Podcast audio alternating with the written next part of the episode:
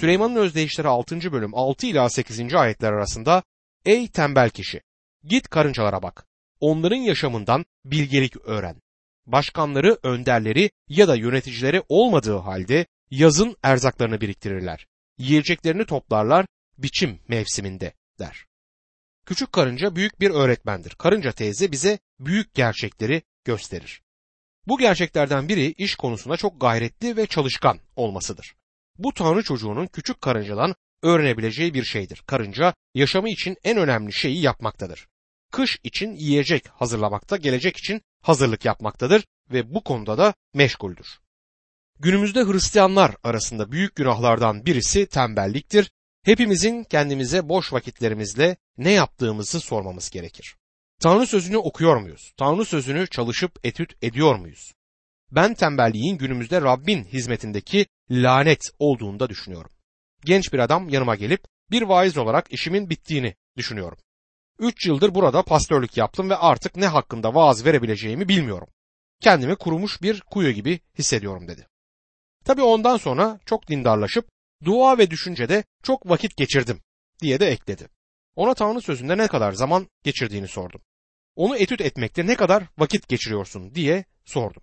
Ondan kesin bir yanıt alamadım ama kutsal kitap etüdü için haftada bir saatten daha az bir vakit geçirdiğini de duydum. İş konusunda oldukça iyiydi ama önemli işler sürekli ertelenirken diğer yandan bazı işler yapılıyordu. Bu genç vaize değişmezsen Rabbin hizmetinden çıkmalısın.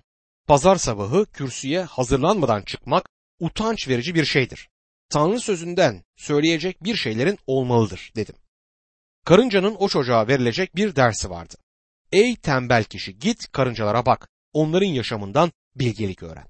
Süleyman'ın özdeyişleri 6. bölüm 9 ila 11. ayetler arasında ne zamana dek yatacaksın ey tembel kişi? Ne zaman kalkacaksın uykundan? Biraz kestireyim, biraz uyuklayayım. Ellerimi kavuşturup şöyle bir uyuyayım demeye kalmadan yoksul bir haydut gibi, yoksulluk bir akıncı gibi gelir üzerine diyor. Şimdi kötü bir adamın bir Belial oğlunun tanımına geldik. Süleyman'ın özdeyişleri 6. bölüm 12 ve 13. ayetlerde şöyle yazar.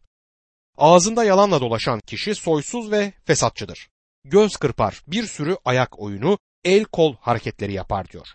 Bir insanda buna dikkat ettiniz mi bilmiyorum. Yaptığı her şey, her mimiği bir şeyleri ima eder. Söylediği her şeyin kirli bir bağlantısı bulunur. Söyledikleri her şeyin çift anlamı vardır. Toplantılarında çifte anlamlı espriler yapan bir grup dahi biliyorum. Sözlerinde her zaman küçük bir ima bulunur. Bu Tanrı'nın aleyhinde konuşmakta olduğu bir konudur. Süleyman'ın özdeyişleri 6. bölüm 14 ve 15. ayetlerde ahlaksız yüreğinde kötülük tasarlar. Çekişmeler yaratır durmadan. Bu yüzden ansızın yıkıma uğrayacak. Birdenbire çaresizce yok olacaklar. Ahlaksızlık sapıklıktır. Çekişmeler yarattığına ya da ektiğine dikkat etmeliyiz. Karşımızda Tanrı çocuğu olması gereken biri var. Buna karşın vücudunun her hareketi ima taşıyorsa dikkatli davranmalıyız. Büromda benim için çok şeyler ifade eden bir adamın resmi var. Büyük bir vaiz değildi ama büyük bir tanrı adamıydı. Geçmişte o adamla zaman geçirdim. Bana her zaman konuşma paklığını hatırlatır. İçinde ima taşıyan ya da açık saçık öğeler olan bir şey söylediğini hiç duymadım. Yaşamı öğle güneşi kadar berrak ve temizdi.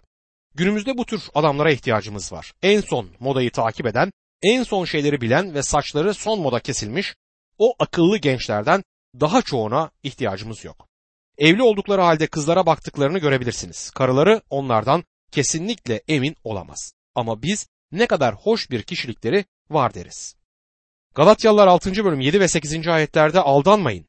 Tanrı alaya alınmaz. İnsan ne ekerse onu biçer. Kendi benliğine eken benlikten ölüm biçecektir. Ruha eken ruhtan sonsuz yaşam biçecektir der kutsal kitap. Tanrı kandırılmaz. Tanrımız kutsal bir yaşamı talep eder. Neden biliyor musunuz? Çünkü kendisi kutsaldır. Kutsal kitapta anlatılan Tanrı işte bu tür bir Tanrıdır. Ve Tanrı'nın ilgileneceği ve kutsayacağı türdeki insan da kutsal bir insan olmalıdır. Karşımızda kutsal bir Tanrı olduğunu anlamamız gerekiyor. Yaşamda kutsallığın vurgulanması gerektiğini düşünen muhteşem bir vaiz arkadaşım var. Ona günümüzde Tanrı halkı arasında kutsal yaşamın vurgulanması çok gerekiyor derim. Tanrı'nın nefret edebileceği bazı insanlar için inanılmaz bir konudur. onu sadece bir sevgi tanrısı olarak görürler. Böyle bir tepkilerinin olmasının nedeni de kıyaslamayı temel alan bir mantık kullanmalarıdır. Vurgulanan Tanrı'nın sevgi olduğudur. Bu doğru. Bundan sonra gelen nokta ise sevginin nefretin tam karşıtı olduğudur ve bu da doğrudur. O zaman vardıkları sonuç şu. Tanrı'nın hiçbir şeyden nefret edemeyeceğidir ama bu doğru değil. Tanrı sevgidir ama kötülükten nefret eder. Aynı şeyi insan ilişkilerinde de görebiliriz. Küçük çocuğunuzu seversiniz ama onun küçük bedenini mahveden ateşten nefret edersiniz. Çocuğunuzu seversiniz ama bahçenize girip çocuğunuzu ısırmaya çalışan, ağzı köpükler saçan deli köpekten de nefret edeceksinizdir. Çocuğunuzu seviyorsanız deli köpekten nefret etmeniz normaldir. Tezatlar dünyası. Günahın girmiş olduğu bir dünya var oldukça doğruyu sevecek ve yanlıştan nefret edeceğiz. Ya da diğer yandan eğer günahı seviyorsanız doğruluktan da nefret edeceksiniz. Tanrı sözü bizlere iyiyi sevmemiz ve kötülükten nefret etmemizi söyler. Vaiz kitabına geldiğimizde Vaiz 3. bölüm 8. ayette sevmenin zamanı var, nefret etmenin zamanı var. Savaşın zamanı var, barışın zamanı var der. Şimdi Tanrı'nın nefret ettiği yedi şey olduğunu öğreniyoruz. Tanrı'nın listesi şöyle. Süleyman'ın özdeyişleri 6. bölüm 16 ila 19. ayetler. Rabbin nefret ettiği altı şey, iğrendiği yedi şey vardır. Gururlu gözler, yalancı dil, suçsuz kanı döken eller, düzenbaz yürek, kötülüğe seyirten ayaklar, yalan soluyan yalancı tanık ve kardeşler arasında çekişme yaratan kişi diyor. Tanrı bu şeylerden nefret ettiğini kesin bir şekilde söylemektedir. Ve bizlerin de bunları nefret listemize eklememiz gerekir. Bu Tanrı'nın bir şeyden nefret ettiğini bildirdiği ilk ayet değildir. Eğer yasanın tekrarına dönerseniz yasanın tekrarı 16. bölüm 22. ayette şunu okursunuz. Tanrınız Rabbin nefret ettiği dikili taş dikmeyeceksiniz. Tanrı herhangi türden bir puttan ya da yüreklerimizde kendisinin yerini alacak her şeyden nefret eder. Tanrı'nın nefreti büyük milenyum mezmuru olarak bilinen 45. mezmurda 7. ayette şöyle bildirilir. Sen doğruluğu sever kötülükten nefret edersin. Biri ötekini gecenin gündüzü izlediği gibi izler. Tanrı esinleme kitabında ise ilk kiliseye vahiy 2. bölüm 6. ayette yine de olumlu bir yanın var. Nikolas yanlılarının yaptıklarından nefret ediyorsun. Ben de nefret ederim der. Gördüğünüz gibi dostum Tanrı sever ama aynı zamanda da nefret eder. Çinli ve Avrupalı aşçıların ince bir sanatla geliştirdikleri tatlı ve ekşinin birleşimi gibi bir konudur bu. Tanrı sevgidir ama aynı zamanda Tanrı nefrettir ve kutsal kitapta bu durumu yeterince dile getirir. Kutsal kitaptaki yedi sayısı kusursuzluğu değil, bütünlüğü bildirmektedir. Tanrı bu tür şeylere tam bir nefret duyar. Bunlar insanların tam yozluğunu ve tam bozukluk ve alçaklıklarını ortaya koyan noktalardır. Tanrı da bunlardan nefret ettiğini kaydetmiştir. Tanrı liberal tanrı bilimin kendisinin ağlayan ama hiçbir zaman çalışmayan insanların günahları karşısında sadece gözlerini kapayan ve kötülük konusunda hoşgörülü olan ve günahı cezalandırmaya cesareti olmayan, duygusal ve bunak bir ihtiyar olduğu tezini çürütür. Tanrı severim der ama aynı zamanda da nefret ettiğini bilmemizi ister. Tanrı suçluyu cezalandırmaya razıdır. Tanrı insanların düşüncelerinden korkmaz. Tanrı korkak bir tanrı değildir.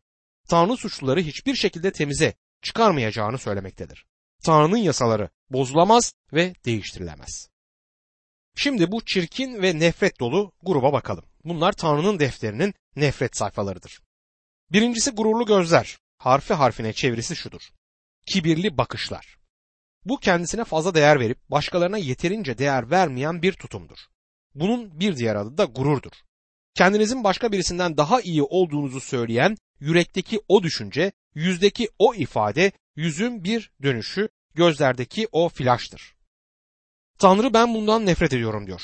Bu Tanrı'nın listesinde birinci sırada gelir. Tanrı bunu adam öldürme ve ayyaşlıktan öne koymaktadır. Tanrı gururlu bakıştan nefret eder. Günümüzdeki insanların gururlu bakışlarını sürdürmeleri ve kimsenin bu konuda hiçbir şey söylemeyişi tuhaftır. Cennetteki ilk açık günahın, özgün günahın gurur olduğunu söylemek isterim. Seher'in oğlu şeytan yüreğinde Yaşaya 14. bölüm 13 ve 14. ayetlerde içinden göklere çıkacağım dedin. Tahtımı Tanrı'nın yıldızlarından daha yükseğe koyacağım. İlahların toplandığı dağda Safon'un doruğunda oturacağım. Bulutların üstüne çıkacak, kendimi yüceler yücesiyle eşit kılacağım diye şeytan yüreğinde düşündü. Ve Adem bahçesinde insana gelip Tanrı gibi olacaksınız diyen de oydu. Bütün psikolojik rahatsızlıklar ve psikosomatik rahatsızlıkların arkasında anormalliğin kaynaklandığı bir ağaç gövdesi olması oldukça ilginç. Bunun ne olduğunu biliyor musunuz? Tam bir kişilik olmama durumudur. Önemli birisi olmayı, belirli statü simgelerine sahip olmayı isteriz. Bunlardan biri Tanrı'dan bağımsızlıktır. Kişinin kendi tanrısı olmayı istemesi durumu.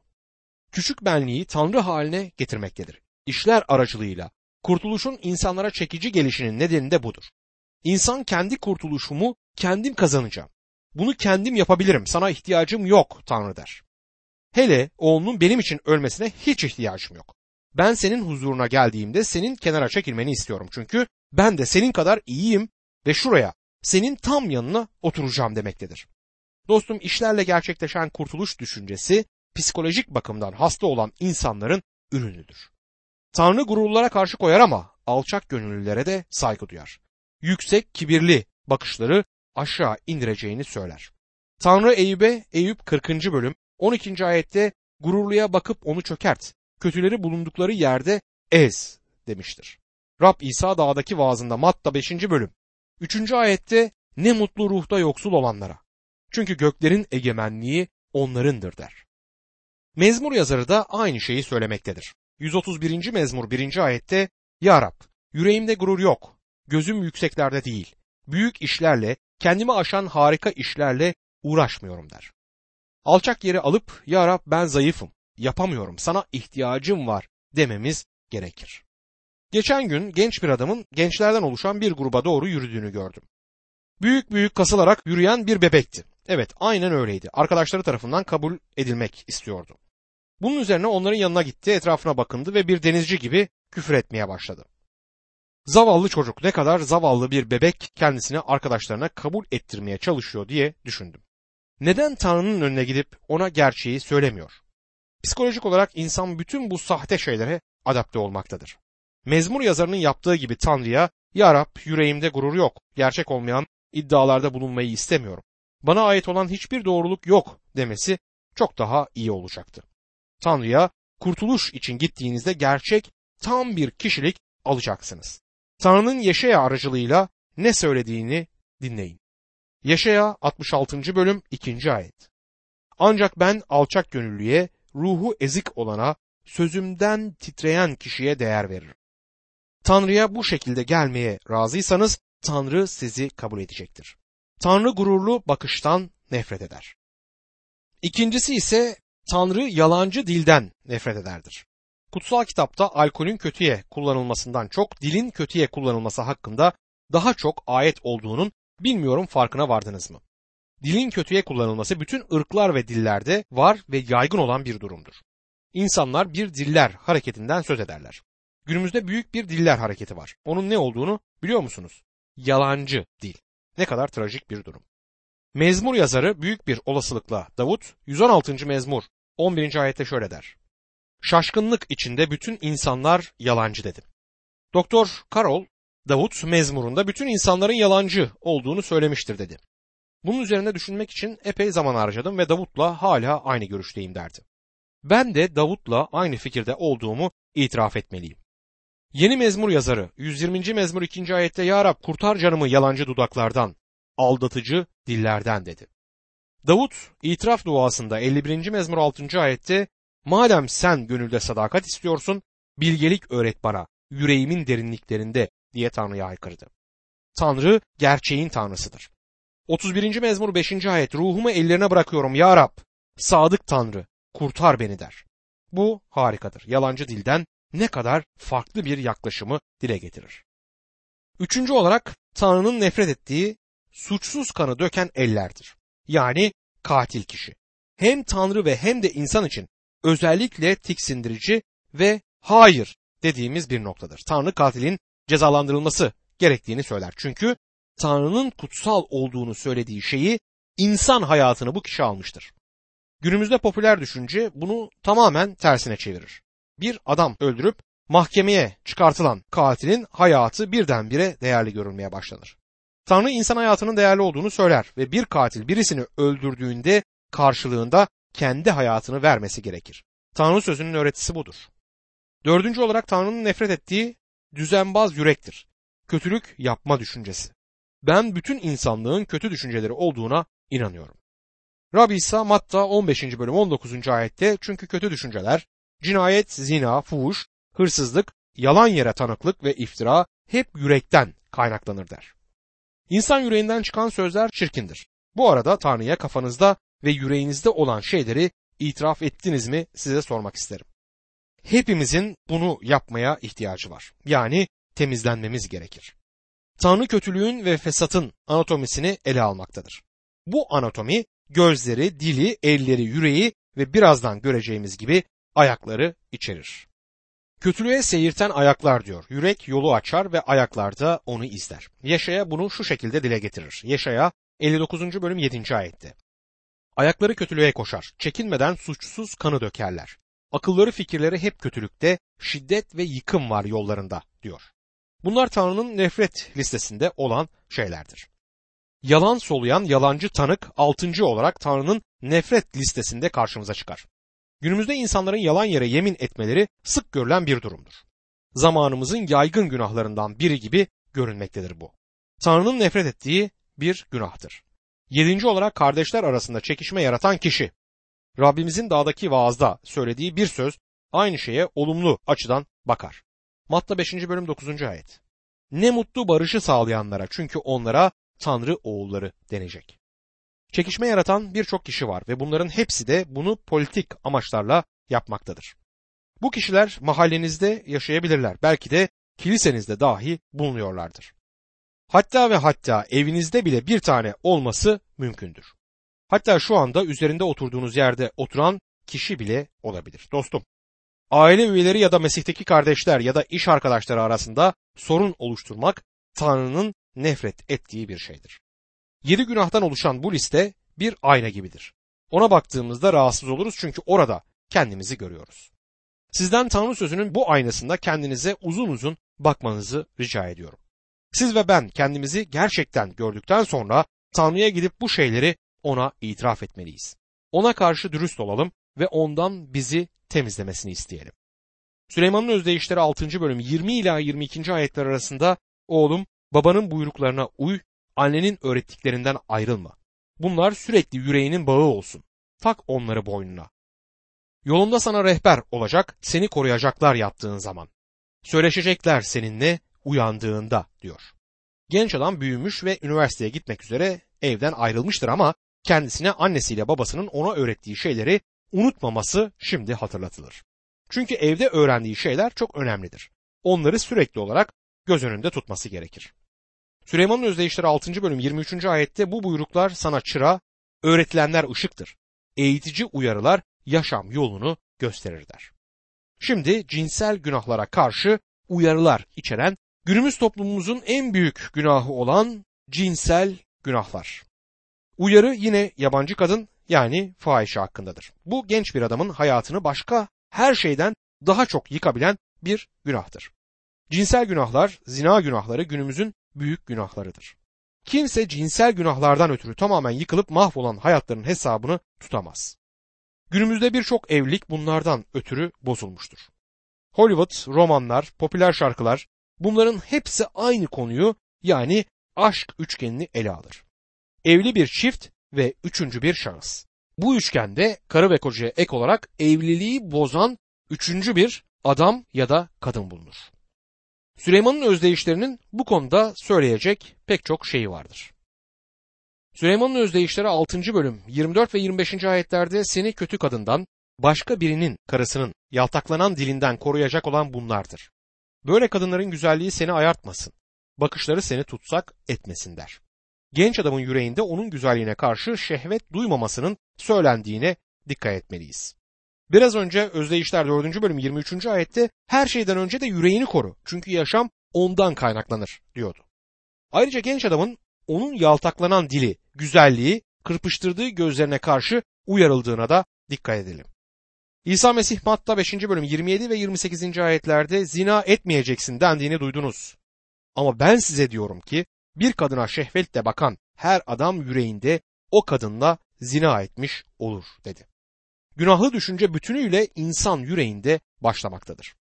Süleyman'ın özdeyişleri 6. bölüm 26. ayette çünkü fahişe yüzünden insan bir lokma ekmeğe muhtaç kalır. Başkasının karısıyla yatmak da kişinin canına mal olur der. Kaç adam bu şekilde yıkıma uğradı. Ne kadar çok ofis eşi olduğunu bilsek herhalde şoke olurduk. Günümüzde yasa dışı seks yüzünden kendilerine şantaj yapılan kişilerin sayısı hakkında hiçbir fikrimiz yok. Sadece birkaç tanesini duyuyoruz. Geçenlerde bir doktorun başka bir eşi ve ailesi olduğu ortaya çıktı. Onu herkes tanıyor ve ahlaklı, dürüst bir yaşam sürdüğünü düşünüyordu. Bütün bu zaman boyunca ise adam iki karıyı ve iki evi birlikte yürüttü. Aynı tür şeyler vaizlerin yaşamlarında da olmuştur. Bütün bunlar nasıl başlar? Rab yürekte başladığını söylüyor. Bizleri Rab yaratmıştır ve Rab bizi tanır. Böyle kadınların güzelliği yüreğinde seni ayartmasın. Her şey yürekte başlar diye kutsal kitap bizi uyarmaktadır. Şimdi bu konuya örnek oluşturacak birkaç soru gelir. Özdeyişler 6. bölüm 27. ayette insan koynuna ateş alır da giysisi yanmaz mı?